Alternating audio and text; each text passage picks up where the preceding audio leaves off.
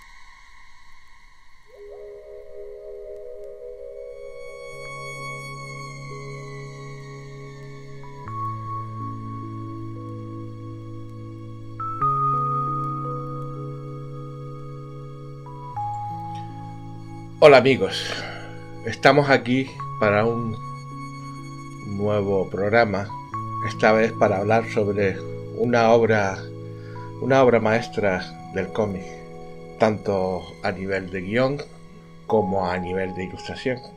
Estamos hablando de la saga de Icar. Esta saga también es conocida como la saga de los Incales o las aventuras de John Difford.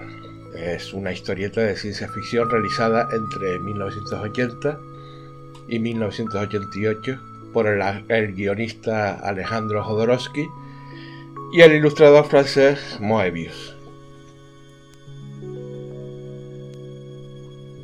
Con más de un millón de ejemplares vendidos, traducido a más de 20 idiomas y reeditado innumerables veces, tres por ahora en España, es el cómic europeo más divulgado de la historia del cómic, desde 1980 hasta la actualidad. Eh, el guionista, como hemos dicho, es Alejandro Jodorowsky, nacido en Chile el 17 de febrero de 1929, eh, naturalizado poco eh, después, en 1980, francés, y entre sus múltiples facetas destacan las de escritor y director de cine, junto con Roland Topor y Fernando Arrabal, fundó el movimiento Pánico.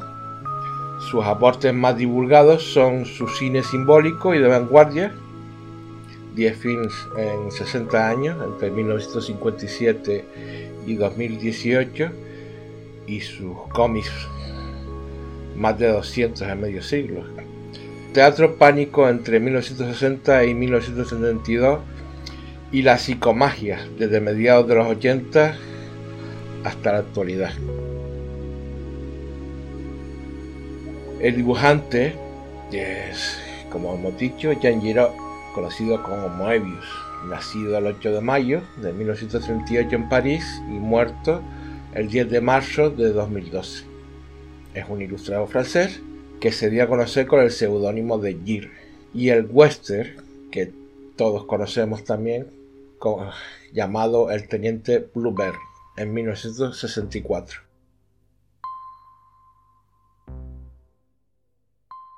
Y posteriormente, como ya hemos dicho, revolucionará la historieta o el cómic de ciencia ficción a partir de los años 70 y sobre todo a principios de los 80.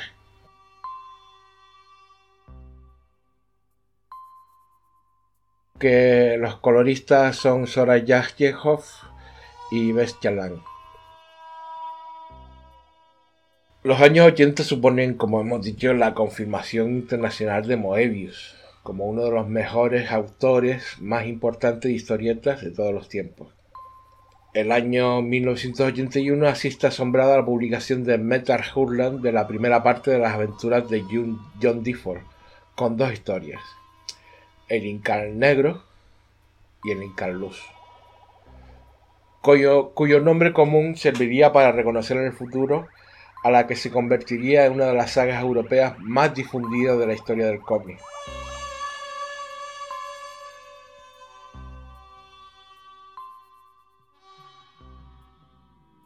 La conjunción con un autor de las características de Jodorowsky, con el que ya había trabajado en la impactante Ojos de Gato, publicado en París en 1938, y la, la fallida adaptación de Dune de Frank Herbert, que trastocó los pilares de la ciencia ficción y el cómic, al derivar en el espectacular The Long Tomorrow, El Largo Mañana, que es el título de un cómic escrito por Dan O'Bannon en 1975 e ilustrado por Moebius.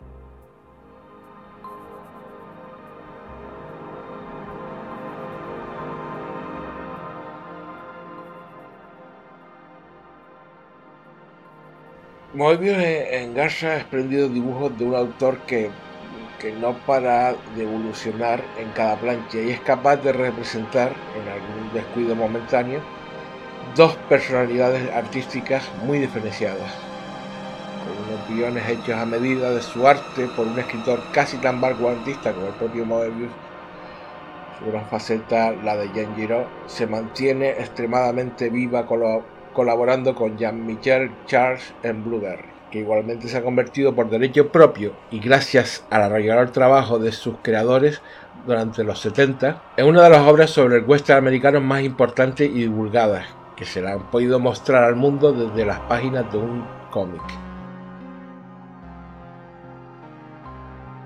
Terminada la alocada primera parte de las aventuras del mayor Gruber, eh, que es un personaje eh, de un cómic llamado la, El Garaje Hermético, que es un cómic de ciencia ficción desarrollado entre 1976 y 1980. La acción se desarrolla en un asteroide que contiene varios mundos superpuestos creados por el mayor Gruber, que sigue su evolución desde la nave espacial el Yiguri. El asteroide se encuentra en la constelación de Leo. Pues bien, como ya hemos dicho, terminada la alocada primera parte de las aventuras del mayor Gruber, llega el momento de afianzar conceptos, y es el guía espiritual encargado de dar forma al torrente de ideas de, deslavazadas que en ese momento conforma ese desequilibrio llamado Moebius.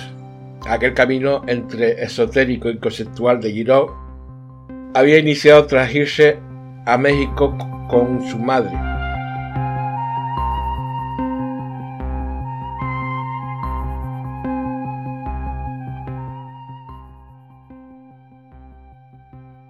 Aunque el escritor chileno gusta de la improvisación tanto más que su compañero, parece que en conjunción sacan adelante obras con más empaque. El argumento del Incar se transmite por parte del guionista de manera sucinta, con esbozos muy genéricos, que el dibujante interpreta como le vienen ganas, dibujando y recreando la trama a medida que avanza, casi sin planificación, aunque en este caso existe una diferencia. La afinidad de ambos es tal que Jodorowsky acaba llenando los dibujos de diálogos y da pie con ello a la continuación congruente de la trama por parte de Moebius.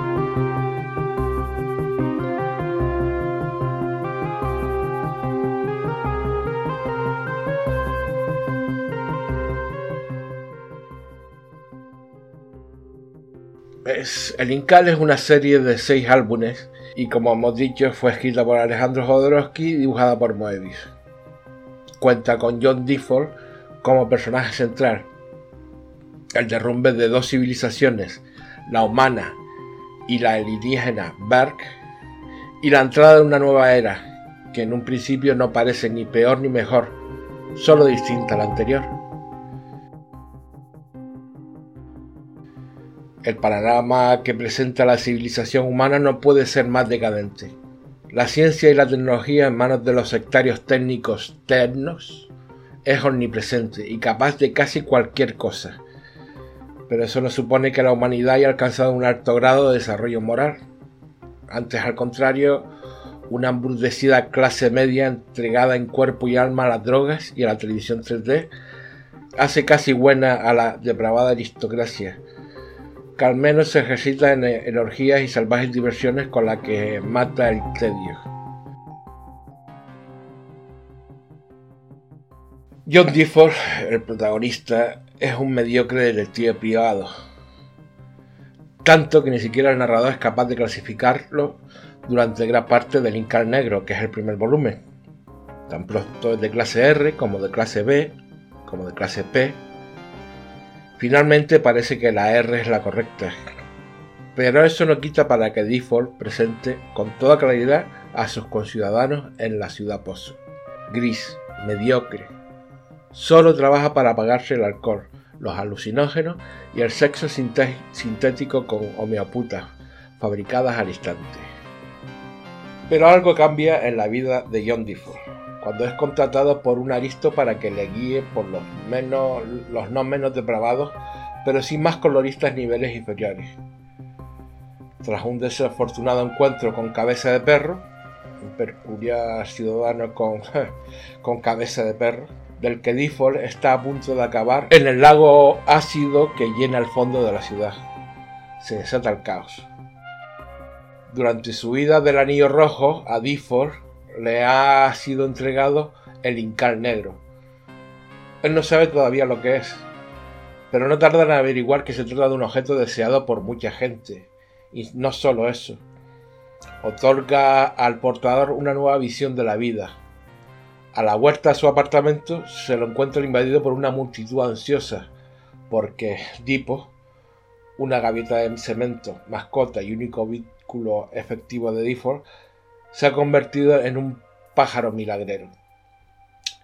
Aquí hacemos un paréntesis porque eh, para hablar un poco de este personaje.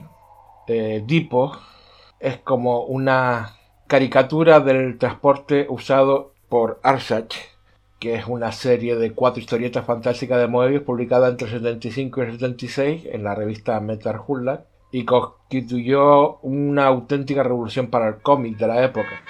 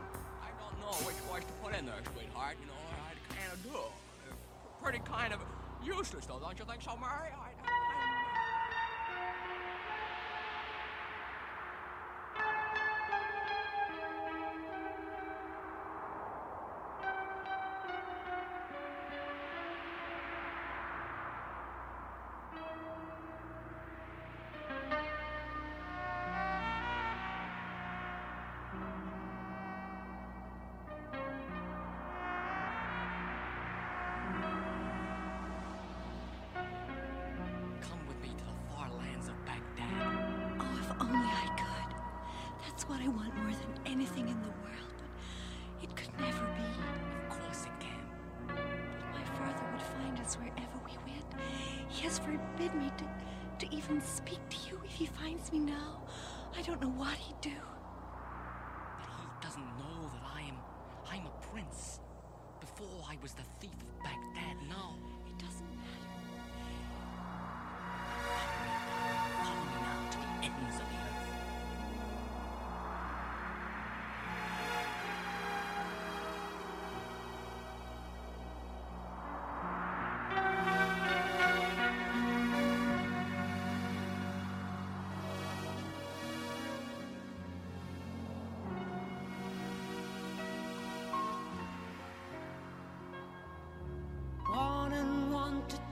To you like film stars, they get close to you. you merit his appeal. He wants you so, he wants to be beside you. Then you pass by, giving him the other side of you, like the mystics do so that every time he moves, he moves for you.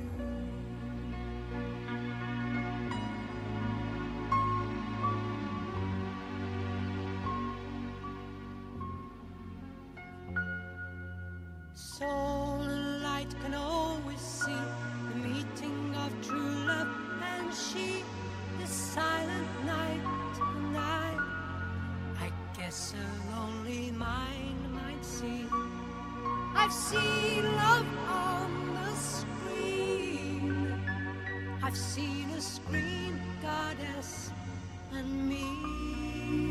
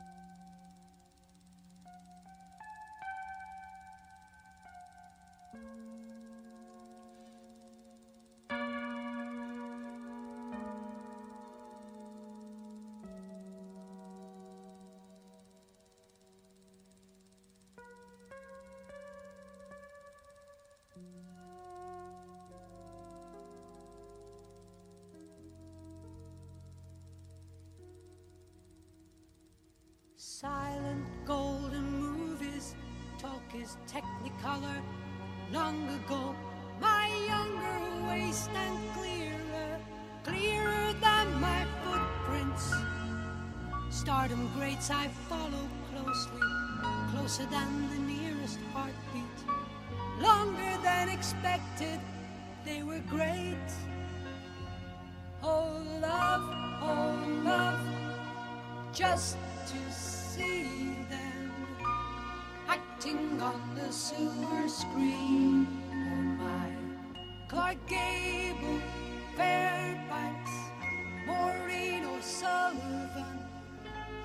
Fantasy would fill my life, and I love fantasy so much. Did you see in the morning light? I really talked, yes I did, to God's early dawning light. And I was privileged to be as I am to this day, to be with you, to be with you, to be with you, to be with you, to be with you.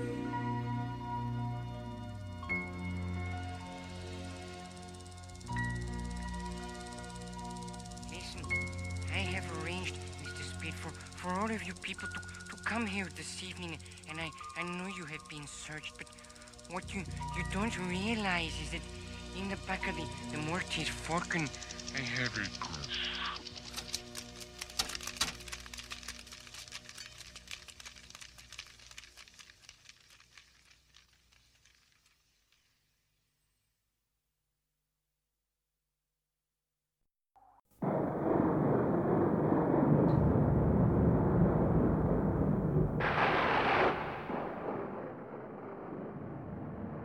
magnífico dibujo de Moebius, junto con unos argumentos que él mismo define como sin pies ni cabeza, y la ausencia de palabras dan al lector la posibilidad de sumergirse en un mundo distinto.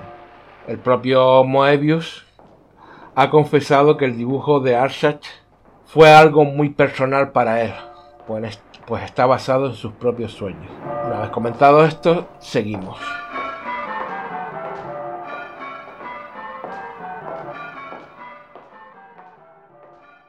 Recordamos que este pájaro gaviota de cemento, que es la mascota y único vínculo afectivo de Default, de Default, como ya hemos dicho, se ha convertido en un pájaro milagrero. Default le había hecho tragar el Incal para ocultarlo y el Incal había, convertido a Dipo en un modo de superhéroe volátil. Pero no solo se congrega una multitud. Sorprendentemente, un comando Berg se une a la fiesta. Ante ellos se interpone una partida de mutantes de los niveles inferiores.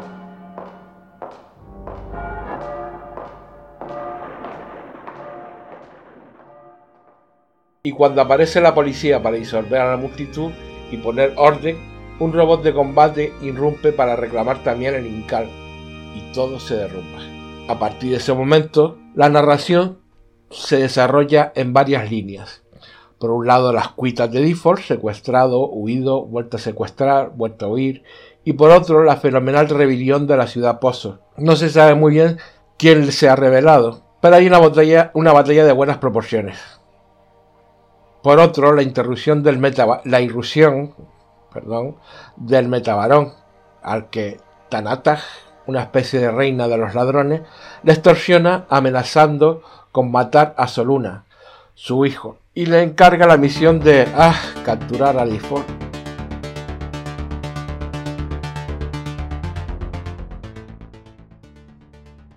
Sin solución de continuidad, la aventura sigue en el Incalus, aumentando el ritmo de rebelión, batallas, persecuciones, secuestros, involucrando cada vez más a más figurantes. Los técnicos tecnos descubren ya sin tapujos el origen de sus conocimientos y ánimas la reina de las ratas, poseedora del Incal Luz, aparece en escena, delumbrando a Default en lo, que sería su siguiente eh, volumen llamado Lo que está abajo. La situación se reconduce. Default, Tipo, Cabeza de Perro, Tanatag, Animag, el Metabarón y Soluna forman un particular grupo guiado por los Incales reunificados, en un solo objeto perfecto, con el objetivo de, de, derrotar a los técnicos tecnos y su aliada la tiniebla, y, de ser posible, reconducir la rebelión, la rebelión que ya alcanza dimensiones galácticas hacia un nuevo orden, más justo y pujante. Todo esto, claro, con el permiso de los verdes, dispuestos a recuperar el Incal.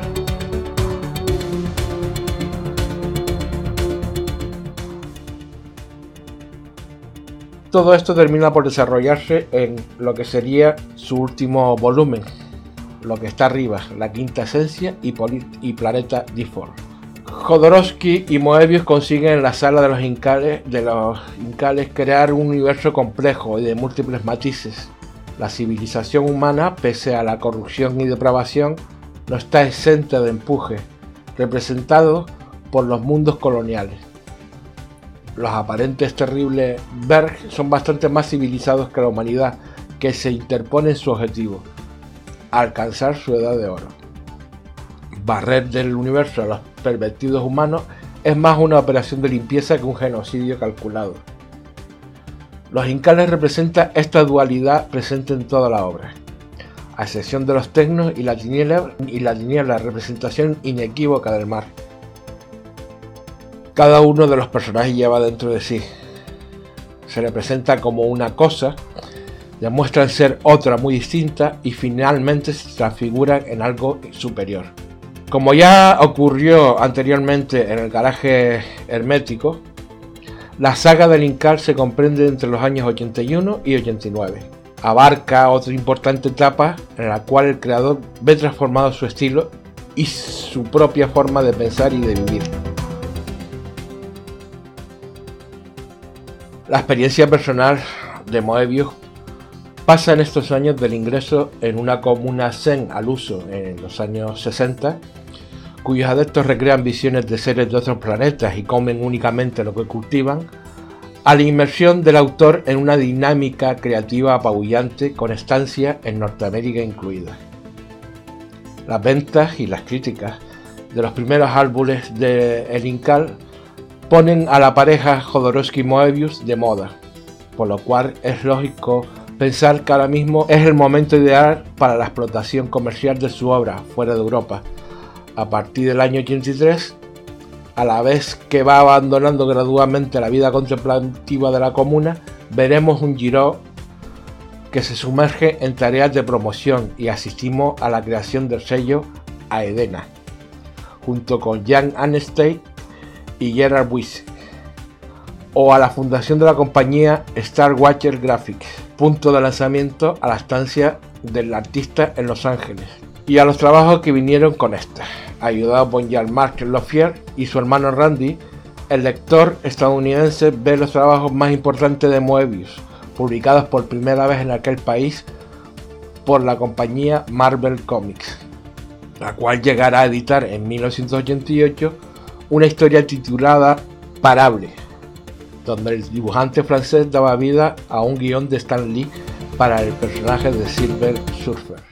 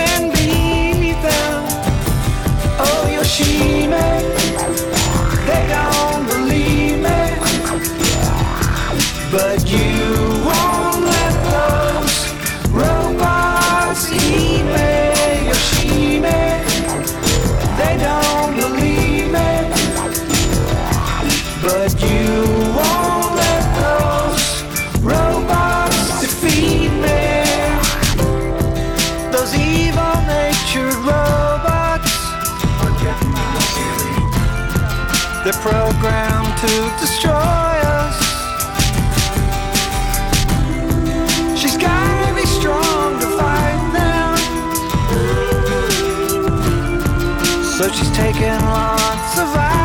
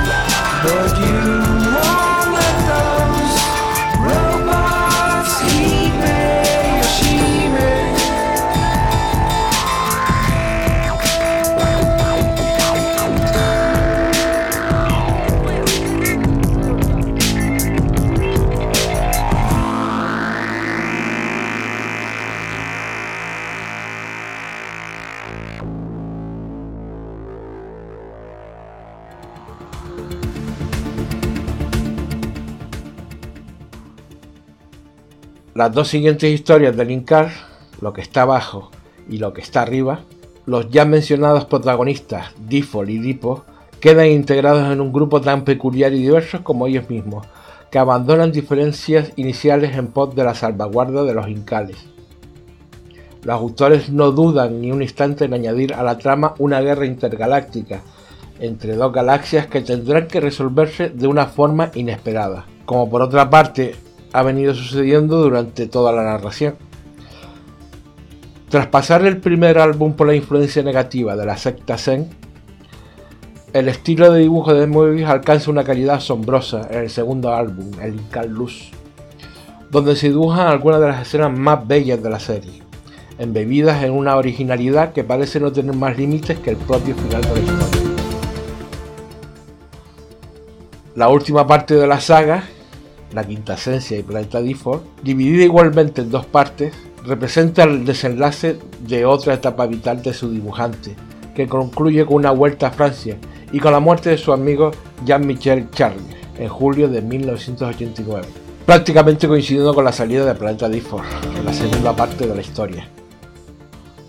Los dibujos de este relato se mezclan con la experiencia adquirida en casi una década de existencia y presenta un mosaico brillante muy difícil de superar en el que el guionista no es precisamente un extraño. Los dos autores se unen para dejar que el lector aúne igualmente todo lo aprendido e interprete el final, cargado de misticismo que a más de uno, si no se acerca a él de forma totalmente abierta y sin complejo, le parecerá tan solo una deriva hacia ninguna parte.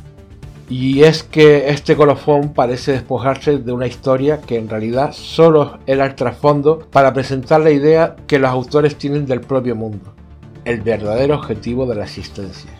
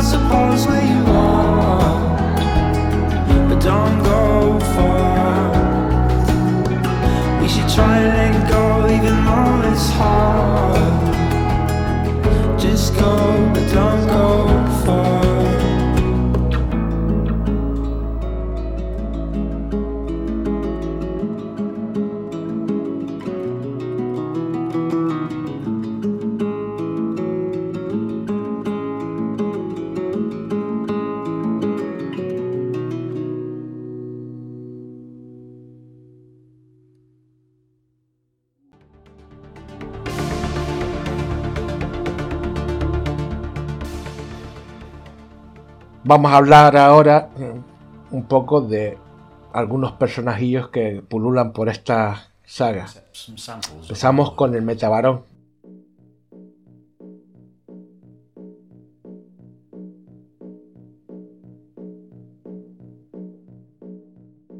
El mayor cazarrecompensa, mercenario y haz de la aviación del universo conocido. Fue engendrado por sus antecesores para ser el, el guerrero perfecto.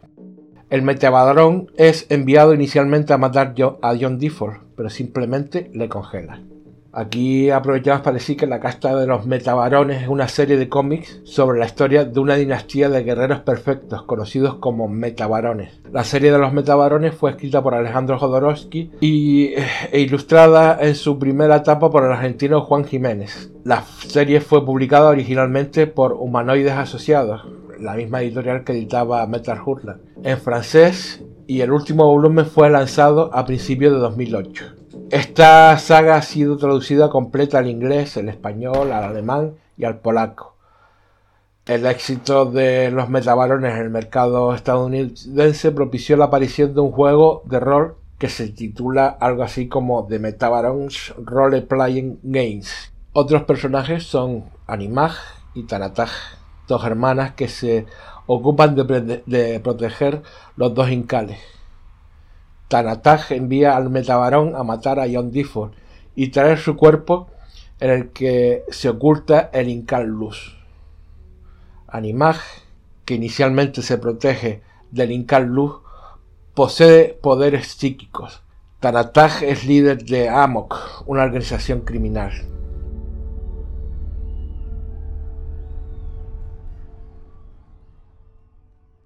El andrógino perfecto Soluna, un niño adoptado por el metabarón hijo biológico de Animag y John Difford. Como Animag, Soluna tiene grandes poderes psíquicos. Hablamos ahora de Cabeza de Perro, un mercenario sinocéfalo que trabaja para Tanataj. Alberga un gran resentimiento contra Difford porque perforó su oreja con un arma láser. Aunque todos estos eh, personajes y muchos más están enemistados, enemistados desde un principio, todos ellos se unen para salvar a la humanidad y el universo de la oscuridad que amenaza con consumirlo todo, como ya hemos dicho.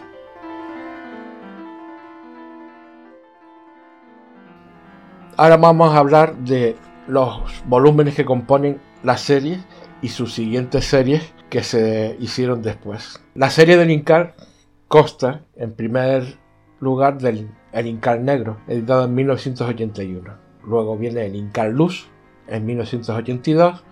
Lo que está abajo, que se editó en 1984. Lo que está arriba, que se editó en 1985.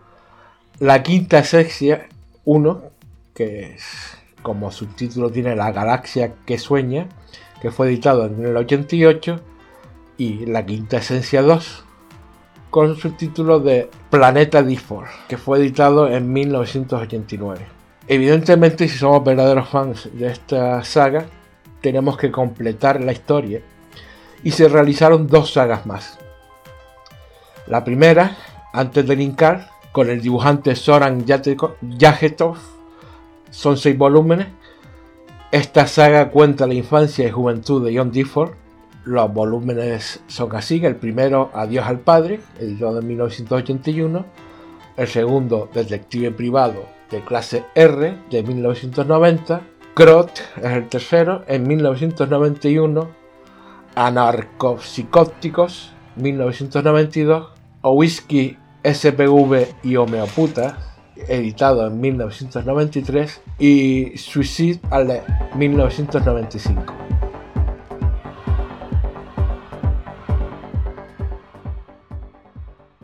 Después vino otra serie que se intentó hacer que se llamó Después del Incal, nuevamente con Moebius, pero fue abandonada tras el primer álbum y por lo tanto el único álbum que hay es uno que se llama El Nuevo Sueño, editado en el año 2000. La última saga que se editó se llama Final Inca, con José Ladrón como dibujantes tres volúmenes. Esta última saga reescribe la historia comenzada en Después del Incar y relata los sucesos posteriores a la saga original, conectando con elementos y personajes de antes del Incar. Son tres volúmenes, como hemos dicho, el primero, los cuatro John Difford, de 2008, el segundo es Luz de Garra, de 2011, y el tercero es Giorgio el Sucio, de 2014. Después de todo esto, para terminar, Solamente me resta decirles alguna cosilla. Es una gran obra de un gran dibujante y por supuesto de un gran guionista.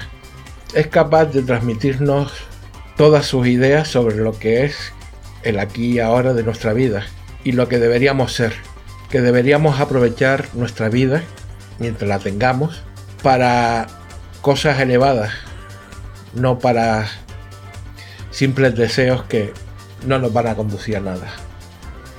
En fin, una serie de cómics que recomiendo vivamente leer. Toda completa, no tiene desperdicio y es, como ya he dicho al principio, una verdadera obra de arte.